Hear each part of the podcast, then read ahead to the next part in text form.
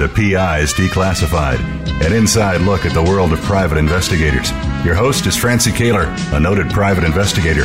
Francie and her guests take you behind the scenes and into the genuine, sometimes gritty business of investigation. You'll hear stories from the trenches with plenty of surprises. Here's your host, Francie Koehler. Good morning. Welcome to PIs Declassified on this Thursday morning.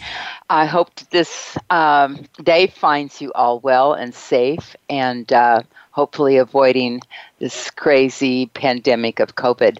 Uh, today, I am really pleased to introduce you to Robert Gardner. Robert Gardner is a researcher, he's an attorney, and he's all kinds of other things uh, out of Chicago, Illinois. Or I guess it's Oak Park, isn't it, Rob? Oak Park, correct, yes.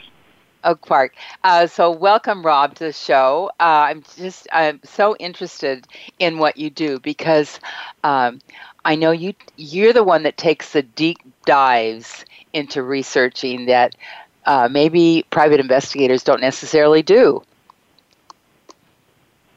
Yeah, yes, I think that that's a good assumption or a good uh, characterization. Yeah. So, uh, you know. Um, I, am in, I'm so interested, Rob. I know your background was um, originally in accounting, correct? I worked for an accounting firm, so okay. You know, my background. But I, I, did work for an accounting firm for for ten years, but uh, I learned a lot of accounting, but I'm not an accountant. okay, what did you do for? Uh, you worked for Arthur Andersen. What did you do there? So I, I did I did business investigations research. Uh, I both supported the work of our our fraud uh, unit and worked with uh, the the kind of the greater firm on a variety of risk management issues, uh, especially client acceptance and and issues related to that. So I was there. I was the guy that did all the the research, and that's that's where I really learned how to do this and learned how to apply it to a variety of business problems. So I'm so curious, how do you get a job like that? Well, being lucky, I, I, I've been in the right place at the right time. So, I I graduated law school, and yeah, I was kind of you know trying to find a job, looking what was of interest to me, and I had always been interested in the business of investigations. In fact, that was my primary interest before law school. And the only reason I went to law school is my my parents, especially my dad, really pushed it, thinking that I would kind of grow out of this interest in investigations.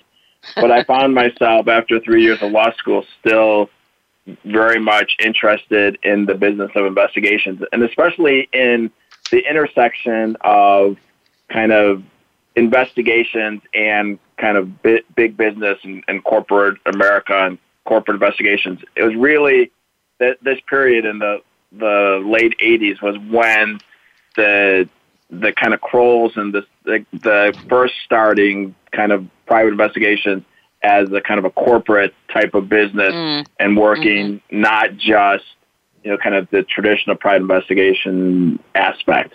So I was very interested in that. And I found out that Arthur Andersen, a you know, firm that I knew very well, especially, you know, being in Chicago, you know, had a fraud practice. And in fact, it actually had one of the, you know, the, the original fraud practices for a big six accounting firm. So, you know, I was interested in it and I found some people that were working in that, that unit and I sent them my resume and you know, you know kind of nudged them. And their position was, well, we're looking for people with gray hair, you know, lots of experience who can do, uh, you know, have credentials with the FBI or things like that. And that's what our clients want, and and you're not that. I'm like, all right, you know, okay, mm. never mind. So I I proceeded to get a position at Arthur Andersen with their their tax group because they they hired lawyers, and I needed a job, so I was ready to become a tax professional. I which I was not expecting that, and and pretty much on the day I was going to be starting as a tax professional, they came to me and they said, "We have something in the fraud group. Maybe you're interested." And I said, "All hmm. right." And they they said, well, we need someone to do the research, and it's going to be almost it's going to be almost exclusively for the client acceptance. That's all you're going to do is research. You don't get to deal with with the clients. It's going to be really detailed and not fun. Are you interested? And I mean, yes, they made it exactly. They made it sound like it was the worst job in the world. And I was like, first of all, you know, yes, I wanted to get my foot in the door, and B, research was what I really liked and it was always been interested in. As you said, I've done uh, graduate research in criminology, you know, law school, legal is a lot of research. So I knew I could do research. I knew the process of researching. I'd already used online databases like Lexis and Westlaw as a law clerk. So I said, yes, I will, I will do this.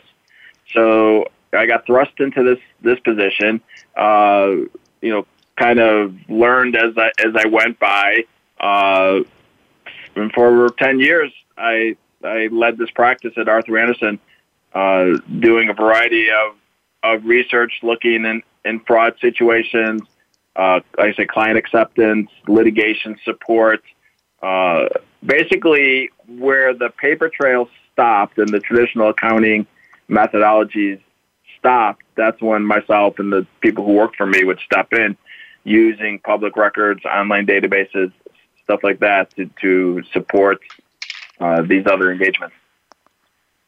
You know, what what this really highlights, Rob, is uh, you know so many times people turn down a job or they don't seek out a job because it doesn't fit their specific qualifications or they think it's under their pay grade or whatever. And what you're what you're showing here is that you know jump right in, you know, and right. uh, and the opportunities will come to you. The same thing has always happened to me. I've always, I my entire life I've taken jobs that have been uh, below my pay grade, so to speak, for what I thought I should be worth, and uh, and I, you know, you climb up the ladder quickly that way. And it's, yeah, it's, and it's I, fascinating. I mean, I, I I felt or I found that I had more more kind of autonomy and responsibility, you know, as as even as like a young, you know, staff person at Arthur Andersen than than most, you know, kind of seasoned professionals. You know, because I was running, I was running my own practice. I was responsible for for every aspect of the practice. Uh, you know, hiring, you know, people, training staff, developing the methodologies, uh, you know, finding the work. So, you know, they were willing to give me a, a, a lot of of leeway and a lot of support and you know kind of the space to, to grow and develop. And i'm i'm mm. very grateful for that that chance. And I, you know i think I, I used it well. Probably mainly because they didn't know what you were really doing. Maybe maybe uh, well that's great. And you and you were there 10 years. And so it sounds like you really yeah. built up a, a, a, great department of research there. That's great. Right. Uh, so, go ahead. I'm sorry. I was going to say, that, I mean, the great thing about what I do is, I mean, I mean, my my whole uh, kind of you know raison d'être is is public records. So, so the whole ad- advantage of, of being in public records is even at the end of the day, if they don't know how I got got to some place, they can see what I got, and and you can put your finger on it. You know, you can you can look at you know, a newspaper article or a court case or or whatever. So so that surely, you know, that's always been something that's you know I feel like has backstopped my career, which is you know I'm not dealing in anything that's that's you know shady or or nebulous or gray. You know, I'm not saying you know just take my word for something. I'm saying when anytime I say something, I can point to a document or some you know some some source and and cite it, footnote it, capture it in a way that lends legitimacy to what I do. So you never really intended to practice law. That was just something you kind of went through the motions to get get through it because uh, your dad wanted you to do that. Yes, yes. I mean, yes. I mean, have, have, having the law degree, you know, gave me some inclinations, but no, investigations was always what I was most interested in. And did you um, learn any research techniques when you were in law school, or or do, is this all self taught? Well, law school helped me in in two key ways. For, first, it a lot of the concepts that you come across in in investigative due diligence, asset searches, the, the types of engagements that I'm involved with, and involve a lot of legal things, for lack of a better word. You know, so for instance, you know, we're always talking about well, we're searching for UCC filings. And mm-hmm. a lot of investigators like know that that's something you look for, but they have no idea what a UCC filing is. They don't even know what UCC stands for. So a lot of that the legal background helps me just understand some of the words, the concepts. That that when you're looking for something, you're looking at a criminal matter, you're looking at a civil case to understand you know what's going on. So the law the law degree really helped me there. But but the other thing is you know, it's, you know law as I said before, it is a research orientated uh, profession. I mean, you know, what you're doing all the time is is researching. So it's all about you know finding the best source uh, and you know getting a you know the right kind of document that that makes your your case. So you know, I, I understood the process of legal research. I had been during law school. I clerked for the federal public defender in New Orleans and I was involved with a lot of litigation, uh, mostly mm. appellate, but also trial litigation. And I researched a lot, a lot of cases, wrote briefs. Uh, I used Lexis and Westlaw, prim- mostly Westlaw at the time, I believe. Um, that's what the federal government used. And so you know, I, I learned like the, the principles of online research. So when I, I started at Andersen and, and, you know, they they said, here, here's Lexis, here's, you know, these other databases. I, I knew from my legal background, you know, the kind of the, the, the, the sense of how to use it. You know, I, I at least, you know, knew the concepts, which made it a lot easier to learn how to search. Okay, so um, so backing up a second, you mentioned UCC filings, so we might as well tell our listening audience what UCC filings mm-hmm. are, since you brought them up. People may not know, so why don't you explain that? So, so a, a UCC filing is a document that shows a secured relationship between, you know, a, a party and and a creditor when the property that's being being uh, collateralized or the collateral is, is, personal property. So it's it's akin to a mortgage. Most people are, understand what a mortgage is, which is mm-hmm. when you take land and you use it as collateral for a loan. If you use personal property as collateral for a transaction, then a UCC is filed instead. And these UCCs are filed generally at a state level, and they're going to show, like I say, a relationship between a, a debtor and another party as, as the creditor. From an investigative standpoint, they're they're useful for two reasons. One is to show the existence of of you know debt but also a lot of times it shows business relationships or, or other relationships that may not have been uh, apparent in other types of filings, like corporate filings or, or other business filings. Because a lot of times, like a person may not be listed as as an officer in a company, but their lender still requires them to, to be you know the guarantor or something of a transaction. So they'll be listed as a co-debtor in the UCC filing. So it's it's it's a public record that's used a lot in investigative research in the due diligence context or in the asset search context. So what I'm I'm thinking of uh, where I've seen UCC filings is like when somebody when a company buys like a, a high powered copier uh, copy machine that maybe right. fifteen twenty thousand dollars that there's a UCC filed on that item. Right, right. Because usually, what, what on, on things like copy machines, they're they're leased. So so you don't own the the the copy machine. There's you know that's or or you're paying off. You're buying that copy machine on, under like a long term financing, and that mm-hmm. copy machine itself is is the security for the um, the payment. It's like a I mean it's like a car. Think of like a car loan. So the car is you know the car itself is is the security.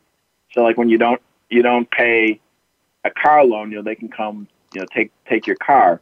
So the UCC kind of is there to show other personal property situations when you can't otherwise like see that that piece of property. So oftentimes it's accounts receivables. So like oftentimes people, businesses finance their their businesses through through what they call factoring.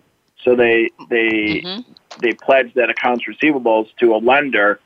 So the lender, you know, gives them, you know, a hundred, you know, million dollars, you know, for and then that that hundred, you know, they pay back that lender, you know, from their accounts receivables. And there's a UCC filing that would show the lien in the the, the accounts receivables. Mm-hmm. Yeah, I'm very familiar with the factoring. My husband used to be in that business, so uh, it's it's a it's a great process for young businesses that can't get financing through a bank, or even probably right. Seasoned businesses today that can't get financing through a bank. So yeah, the, uh, the key thing is the what? Go ahead. I was just going to say, I mean, UCCs are just you know an example of something that's out there in the public realm that you know, it, it serves to, for, you know, one reason, which is that, you know, for the protection of, of creditors so that they know that, you know, property is not, you know, kind of pledged more than once. But as, as investigators and researchers, we can use it for other reasons. And I, I think that's, that's one of the fundamental kind of, exactly. you know, stories I want to tell or methodologies. It's, it's just finding that stuff that's out there. It doesn't make a difference why it's out there, but if it's out there, you can use it. So, Rob, you mentioned that when, while you were at Arthur Andersen, you learned the principles of research. What, how would you identify those principles? Well, I would say that there's so kind of a couple things. You know, first, it's how to search uh, using the various online databases, things like that. Second, it was understanding kind of the, the universe of public records, you know, how, how records are organized, where they're organized, how, how to obtain them. And then third was the sense of you know, what, what do people need to know? You know, if, if I'm if I'm in a due diligence context, or if I'm in an asset search, or or I'm interviewing someone in advance of a potential, you know, fraud. You know, I'm trying to get a confession. You know, what am I looking for? So I think mm-hmm. those are the three the three broad areas that you know I kind of learned as my career blossomed.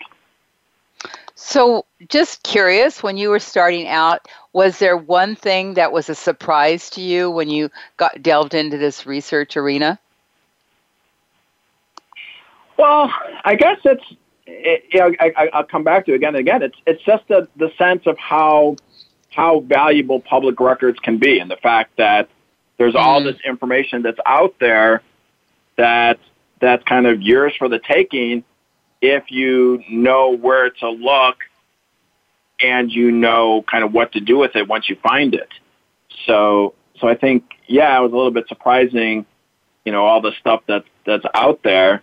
Um, but I, you know, I'm glad that it's out there, and and I, I know that it can be used very well.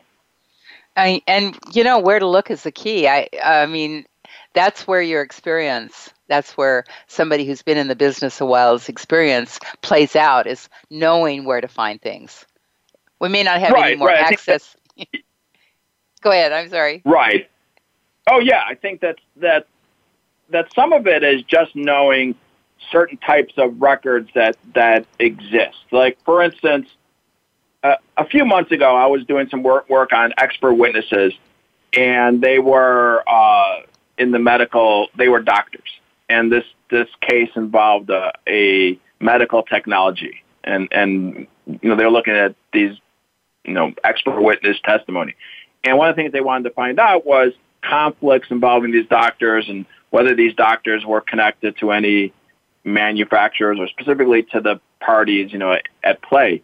And so I, I knew from experience, you know, which that, you know, there was databases out there, public record databases that showed these doctors' connections to medical, uh, uh, equipment providers, you know, showed you know uh, conflicts and stuff involving the doctors.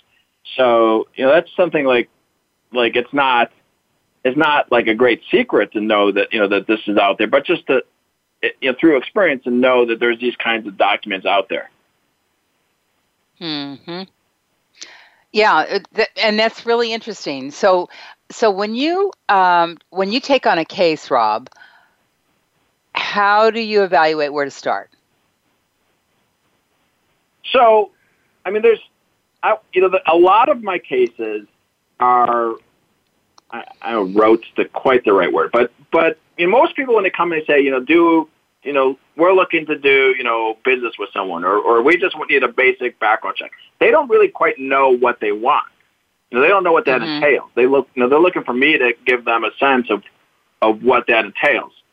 So, you know, I, I have kind of like a, a basket of public records that I would check in, in like a normal situation where there's no other specific scope or no other specific, you know, kind of search request. So, so a lot of my cases, it's just you, you know there's this you know kind of preset routine, and then you know the other kind of uh, sense of cases, side of cases, there's like very specific things that they're looking for, and what I'm trying to do is first of all understand what they're looking for, and then you know identify you know these are the kinds of public records or publicly available open source information that can address your concerns. I mean, sometimes, sometimes you can't. You know, they're looking for something that you can't address through through public records or open sources, and, and I'll be straightforward and say that. You know, for instance, you know, someone's in in a, like a matrimonial context, and they're trying to find, uh, you know, if a person is is you know not you know not you know cohabitating, well, you're not going to find that you know, through, you know, online database searches. So, you know, I would tell them that. I mean, I said, you don't, you don't need me. You need someone, someone else. You need, mm-hmm. you know, mm-hmm. something like surveillance. So, mm-hmm.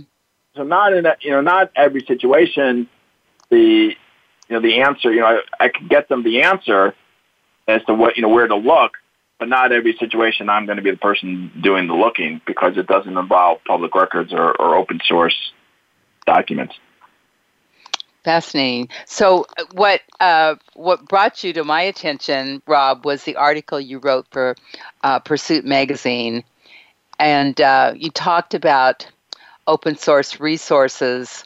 Um, the actual uh, article is entitled "What's the Value of Huge Undifferentiated Lists of Resources?" Right. People don't know how to use the tools. I think that's fascinating because you're right. We get we get lots of links of searches that we can do. Can you expand on that? Yeah, so that's I mean that's like one of my my just biggest pet peeves or or I don't know what's the right word to say it, but it's been my it's been a bugaboo of mine for a long, long time. That that a lot of of kind of articles on research or or uh, discussions, you know, they they they just throw out you uh, links or sources or, or say, well, here's a you know here's a bunch of places to go. But that to me that doesn't help you do what you need to do because first of all you don't know what to do with with the, the links that they're sending them to you and and second you don't know if, if these links are really the right places to go so when you see like here's you know best open source you know, directories or five, five links for company information.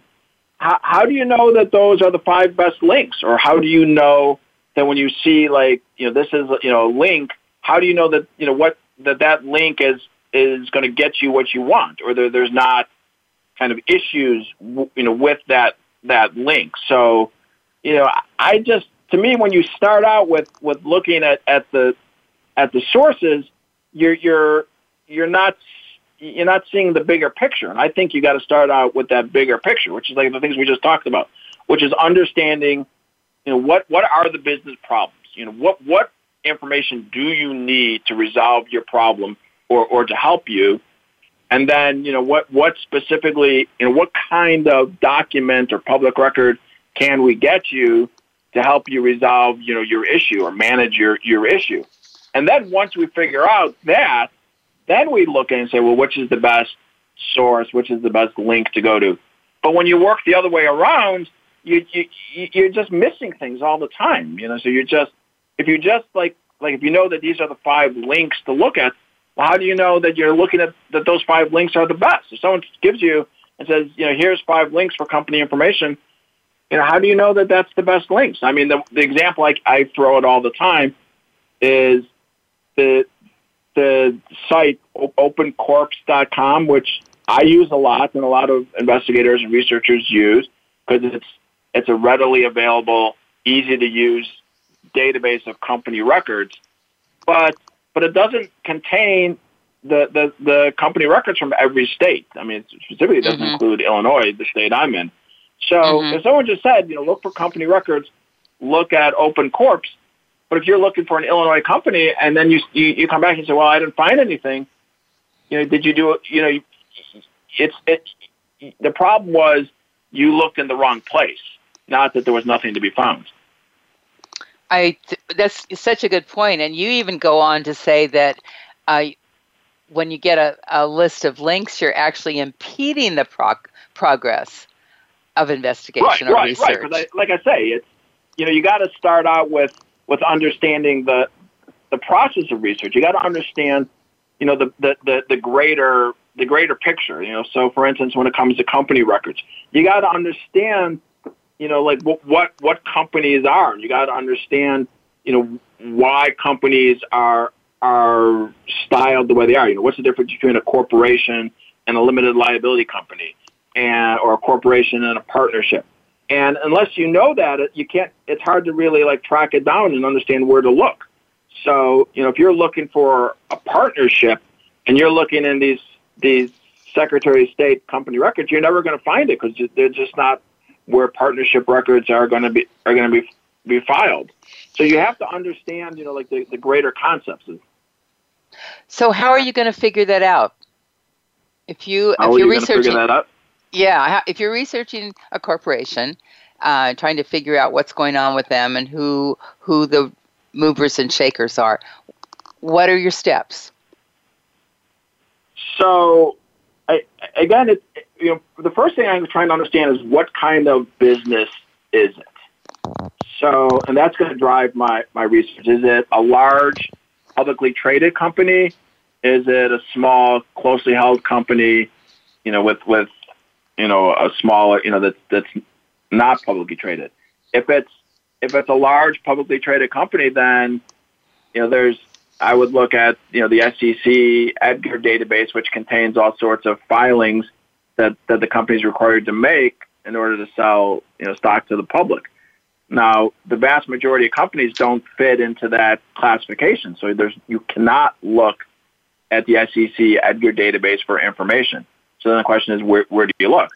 So again, I'm going to try and understand what kind of company is it, and and there's two things I'm looking for. You know, one is like the structure of the company. Is it a you know, is it a limited liability company? Is it a corporation? Is it a partnership? Is it a sole proprietorship? And the second thing is, is it a business that's that's regulated in, in any sense?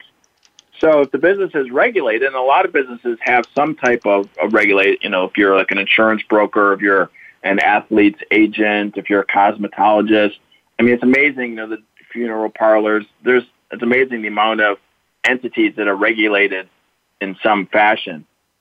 So so if it's a regulated business, I'm going to look for you know some type of document or some kind of record that's filed with their state, usually, uh, you know, on the regulation. So that's one place I'm going to check.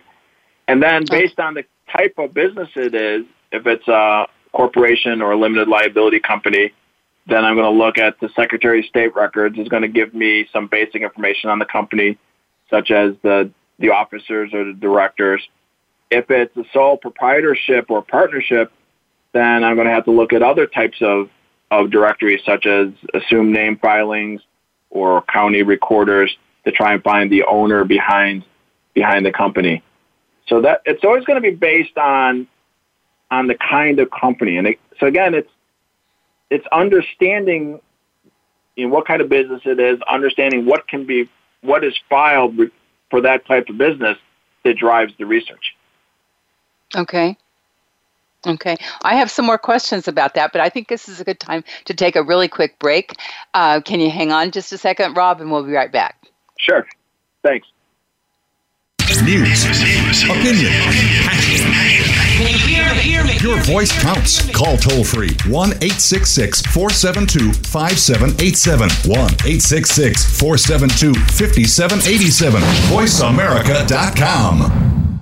PI Magazine is the most respected magazine of the professional investigator. We feature stories and articles on current trends and issues, equipment reviews, tips, and practical advice. Don't miss the new and exciting year in PI Magazine. Subscribe today at PIMagazine.com.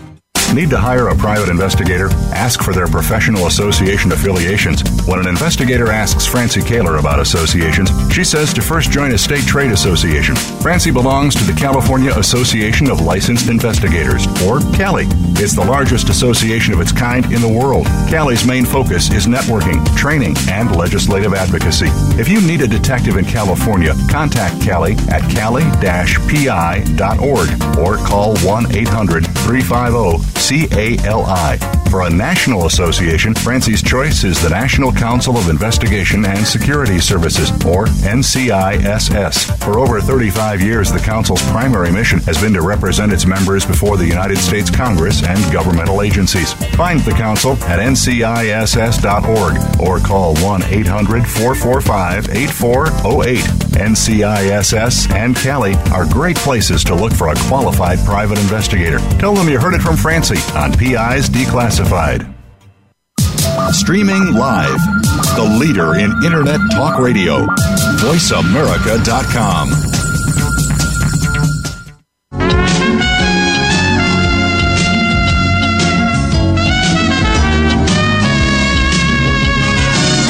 listening to PI's Declassified with Francie Koehler. You can call into the program. We'll take questions and comments at 1 866 472 5788. That's 1 866 472 5788. You can also email your question to Francie. Send it to F R A N C I E at PIsDeclassified.com. Now, here's Francie Koehler.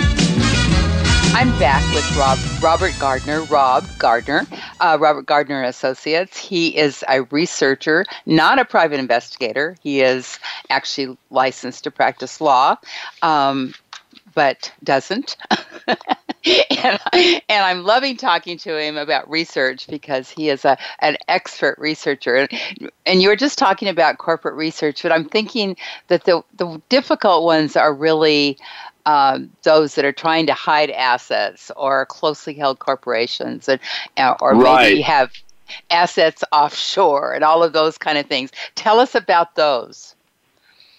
Yeah, like like I was involved with a a, a big matter uh, during the kind of the the height of COVID. It was it was lucky to have such a kind of an intriguing, interesting case um, as COVID kind of sprung to keep keep me busy and right. it, it involved a, an individual who who had over the course of, of like say the last 20 years purchased a, a variety of businesses.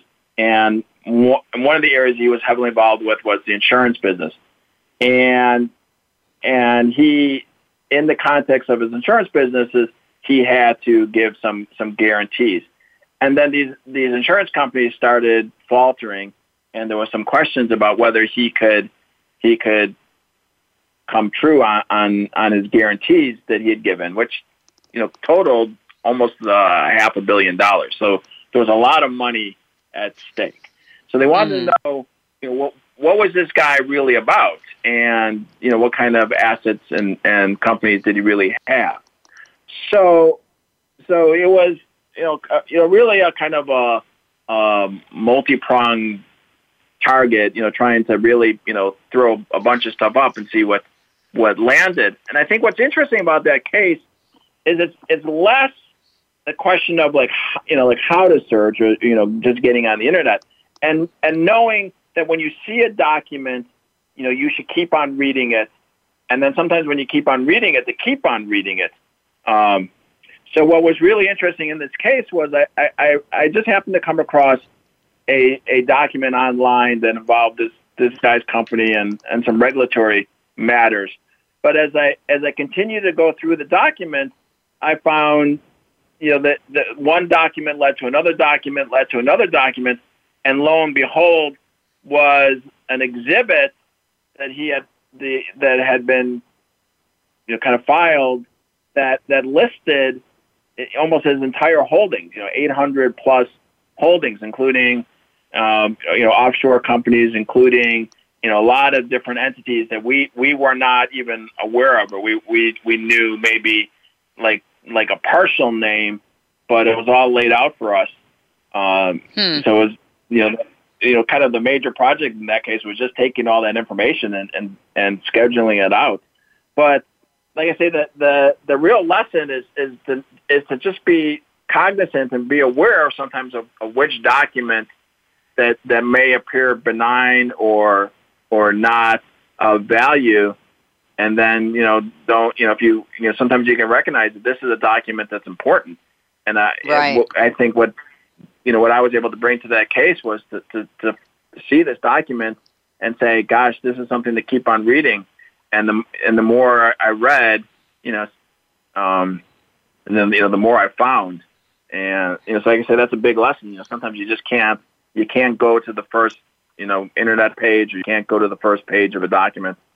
You have to be able to, to go deeper. That was like finding gold. That was right. That was great. Right. But but I get what you're saying because sometimes when you see those legal documents, you think that's just what they are as a legal document. It's not going to take you anywhere. It's not going to necessarily say anything that you need. And so it can be easily ignored. Right. Right. I think right, and that's like you know you talk you know you asked me before like you know how does someone know this? I mean it's it's it's hard to be able to teach someone sometimes you know like which documents matter or or mm-hmm. which is the thing to to to pursue, and it it just takes some of it is is just experience working you know with other types of asset searches or fraud cases and knowing that this is a document that's that's crucial. But a lot of it, I always say, it's it's just it's understanding, you know, who people are or understanding, you know, how things kind of the ways of the world. I mean, when I was at Andersen, when I and I used to have to do a lot of uh, employee reviews, I would always tell people in the reviews, read the Wall Street Journal. You know, read business books. I mean, that's you need to know this. You need a lot of it is like you need to know the people before you come across them. Mm-hmm. So, like for instance, I I I've been involved with a lot of like IPO uh, due diligence and other types of where where we're looking at situations where there was penny stocks or or kind of shady investment brokers, and I would see like like a lot of times I just I found out that like all these penny stock brokers were based in Englewood, Colorado, and I would hmm. like see a new penny stock broker and I'd see they're located in Englewood, Colorado, and I was like that that company has to be hinky. And then, you know, sure enough, we'd pull, you know, we'd get, you know, various documents and be like, yeah. But but it's like you you, you know if you know certain names or you know um um uh you know kind of certain circumstances, it it kind of short shortcuts a lot of things. Hmm. So I guess um I guess what we're really doing when we do research is we're looking for the the missteps, the, for a bit, lack of a better word, the dirt. You want to you want to make sure if you're doing due diligence on a on a company that they're clean, correct? Right. You don't want right. to see any shady business. So you're really looking for the the the glitches that indicate that maybe something isn't what it appears. Right. I think some of it is is you're looking for you know, like what what you know what wasn't disclosed or what's not in in the person's background. Why did they not you know put that in? So so for instance, I was working with with a company that invests in in clean energy projects, and they were looking into this guy that that had done a variety of of these projects like hydroelectric dams and things like that. And he provided what looked to be a very detailed resume but in doing some research, I found other resumes of him, and there was Hmm. discrepancies in the resumes. And then so I immediately like, well, you know, why why is this? Why is this? You know, why did he not, you know, dis- you know, disclose where he was working during these years? And I started looking, you know, into what happened during those years, and I found, you know, some sig- significant litigation involving this guy and you know some companies he was involved with that involved, uh, you know, kind of misuse of investor proceeds, everything, you know, like that my client did not want to hear or see. So, Mhm. you know, can Yeah, really, you know, sure. kind of squelch the deal. But it was all based on seeing that, that kind of gap in the resume. You know, I'm looking at your uh, the documents you provided to me, and uh, you really, uh, I guess, highlights what what we are just talking about. You approach um, you approach all investigations on a risk basis. So, Right. uh, in this document, you're saying you're looking at the uh, the risk would include the nature of the industry, the business structure, the business history, what is known about the management, and any prior disclosures, and then you follow all those leads. So, tell us what your, um, if you could, what goes into the elements of conducting a, a business investigation. So, you know, I always say that that doing like background research is like doing like calculus. You know, there, there's there's no you're you're not you're always like you know you, you can't square the circle. You know, you, you can only shade. You know, you, it's like you're you're like making little cross hatches, right? I mean, you keep on you keep on filling in stuff, but you're you're never going to fill everything in. So it's it's like a continuum. So the, Mhm. so the question always is is you know like where do you want to start where do you want and where do you want to end and then like kind of where do you want to go next and it's it, it's some of it is based on on you know like what you know what you are trying to find and you know what's your your transaction risk or what's your exposure you know, like in a lawsuit or or asset search um, and that's going to kind of drive how the how the the research is is developed so you, you know, there's no need to create a a 50 page dossier when you know I can get you the answer in in a couple hours. If, if all you're looking for is you know a couple of articles that help you know answer your your question, then that's all you need. So so like I say, it's it, it's really it's it's understanding the situation. It's understanding the complexity of the situation. A lot of what drives research is not is not like what you're looking for, but it's what you find. So, like if I'm doing research on a, on an individual that I that's going to have a lot of companies, or let's say like a real estate developer or something like where you know that they set up a lot of entities, then I know it's going to take me a lot more time to to do that project because it's it's just there's going to be so much more to to uh, summarize and, and make sense of. Um, so so understanding those things you know, going in, you know, kind of helps guide people's expectations and also guides, you know, the, like the process. You know, it's it's kind of like, you know, what's what's the joke? You know, it's like, you know, I, I there's I'm trying to figure out the exact punchline or whatever, but basically, it's you know, it's kind of like how much do you want to want to spend, and then we set set the parameters based on that, and and it seems like it's a little bit of a, you know, that's uh, pithy or whatever, but but if you're just trying to get an answer that's that's straightforward, then you know the, there's no need to to to dig a deep deep hole. Well, you know, you gave an example um, of uh, you categories categorized it under needles and haystacks, and can you talk about this client bank? Can you tell us about that situation? So, I th- so I think the story that, that that I have on my website is one of my favorites from, um, and it, it it actually has to do with UCC filings. So it goes goes back to, to the beginning of of the talk. So it was a situation where we were were helping uh, a uh, in a matter where a real estate developer had gone gone kind of bust. This was in the period in the um, kind of early '90s where a lot of real estate people you know the savings and lo- with the savings and loan collapse and stuff. Mm-hmm. And so mm-hmm. they were trying to track down, you know, his companies, his assets, and trying to understand, you know, what he was all about, so they can recoup, you know, various monies that had been lent to him. And one of the things that they had they had heard in the various negotiations with the guys that he had used a asset that um, he had pledged an asset more than once as collateral, and it hmm. was it was something that wasn't like dollar wise a big big situation, but they still wanted to find it because it was just they wanted that like be able to kind of show him, look, you know, we know all about you. You know, we're we're we're finding all your secrets. You can't hide from us. And that and that's I think one of the things that's really valuable about background research.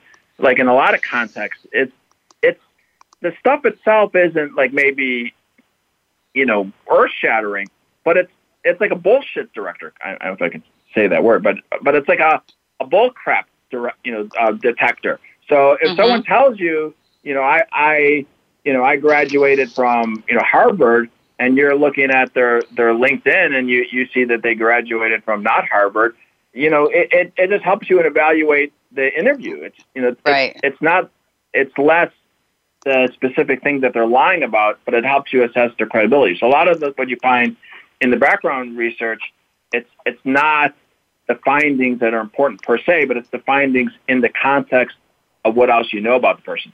So in this situation, you know, it was it was they were kind of really interested in could we track this down.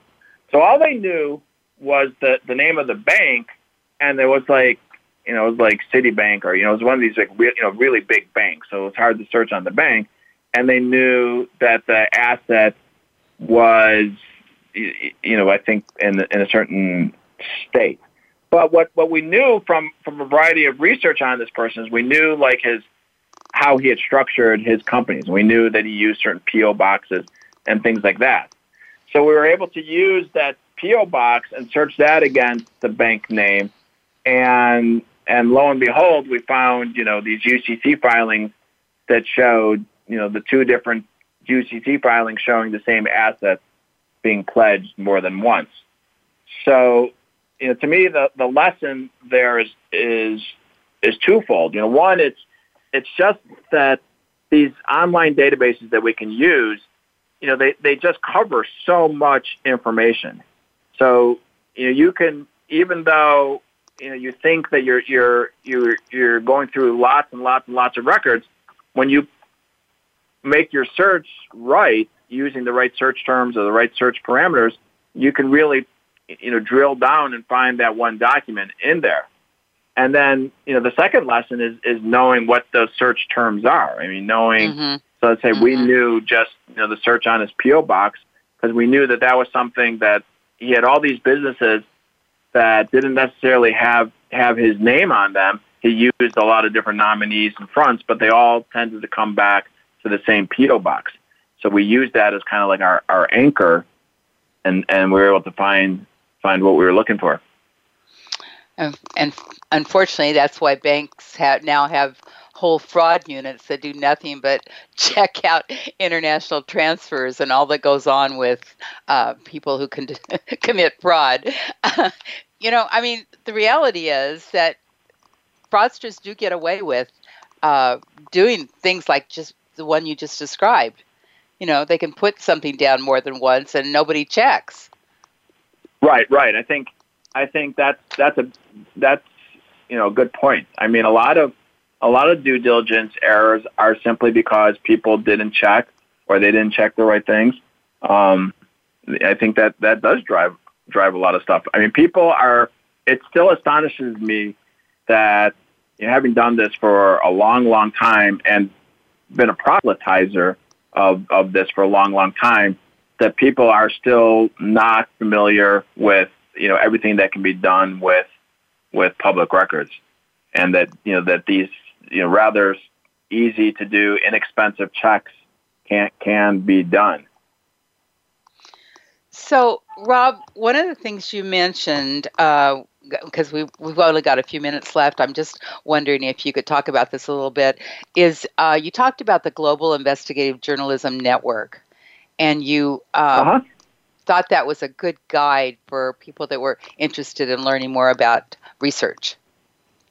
Yeah, I, I there's always there's a, a, a big overlap between what investigative investigative journalists and private investigators or, or researchers like me do. And in fact, there's you know there's been a lot of of investigators, private investigators who entered the business after careers in, in journalism. So mm. you know, journalism journalists have to rely on you know kind of the same tools that that we do, which is you know public records, online databases, things like that. I mean, we, we don't have access to you know police databases. We don't have access to bank records or things like that. Both you know journalists and and you know researchers, investigators. So it's a, it's a good kind of training and background. So on that same vein, organizations and resources that are geared towards training journalists uh, are also organizations resources that are good for investigators. So mm. I have, you know, I came across this one, and you know, again, you know, with the idea that their resources would be good for investigators, even though it's geared towards journalists, mm-hmm. and and they have some they have some materials on on their site um, that are are really good for understanding um, real estate records, how real estate records are filed in the United States, how real estate records are filed in other parts of the world. Um, if you're you're ever trying to find assets internationally, so it's a good resource. Uh, anything that's focused on journalists is also going to be a good resource generally for investigators or, or researchers. Uh, there's uh, you know the various databases that these journalists have put together for the um, the notable leaks. You know, the things like the Panama Papers and stuff like that. are you mm-hmm. familiar with those? I yes, so those, from years know, ago. Yeah. So, so those data sites, you know, like I said, they're primarily built by journalists and for journalists, but they're great resources for investigators. You know, showing companies that use you know various Panamanian um, entities, for instance. Um, so, so anytime you see something for journalists uh, and you're an investigator, you know, don't ignore it. That that's a lesson. That's that's a good lesson. And you also mentioned another, oh, and we do really ha- only have a couple of minutes, but you mentioned Edgar that you use Edgar. Um, uh, sure. Cons- so Edgar's Edgar is the site for um, uh, com- you know companies that have to file with the SEC. So if you offer securities to to the public, um, you know you are required then to to file certain documents. Um, you know with with the Securities and Exchange Commission. Uh, you know uh, annual reports, quarterly reports, and other types of documents. Documents on your um, who owns the company. Um, if you own more than a certain percent, you know, generally 5% of a company, um, you have to file a report with the SEC. So Edgar, Edgar is that site that that houses all those documents. You know, Rob, you have so much knowledge in your little finger. right. If people people want to hire you, where would they contact you? So my, my website is is manage risks with a with an s dot net. So that you know, that my contact information is on the website.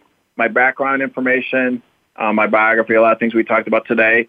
Um, my my blog, which has various kind of posts and musings and my attempts to be be educational and informative for for the investigative uh, public, is is on that website as well. So Fabulous. I think that's the best place to to check in on on me. Well, that's great. And thank you uh, so much, Rob, for being on the show today. Uh, very interesting topic. Uh, you sound like a fabulous researcher. I wish I had your skills. Uh, so, and for the rest of you folks, it's PI's Declassified. Hope you have a great week. It's Francie Koehler. Thanks for listening. Thank you so much. Thank you, Rob. Bye bye.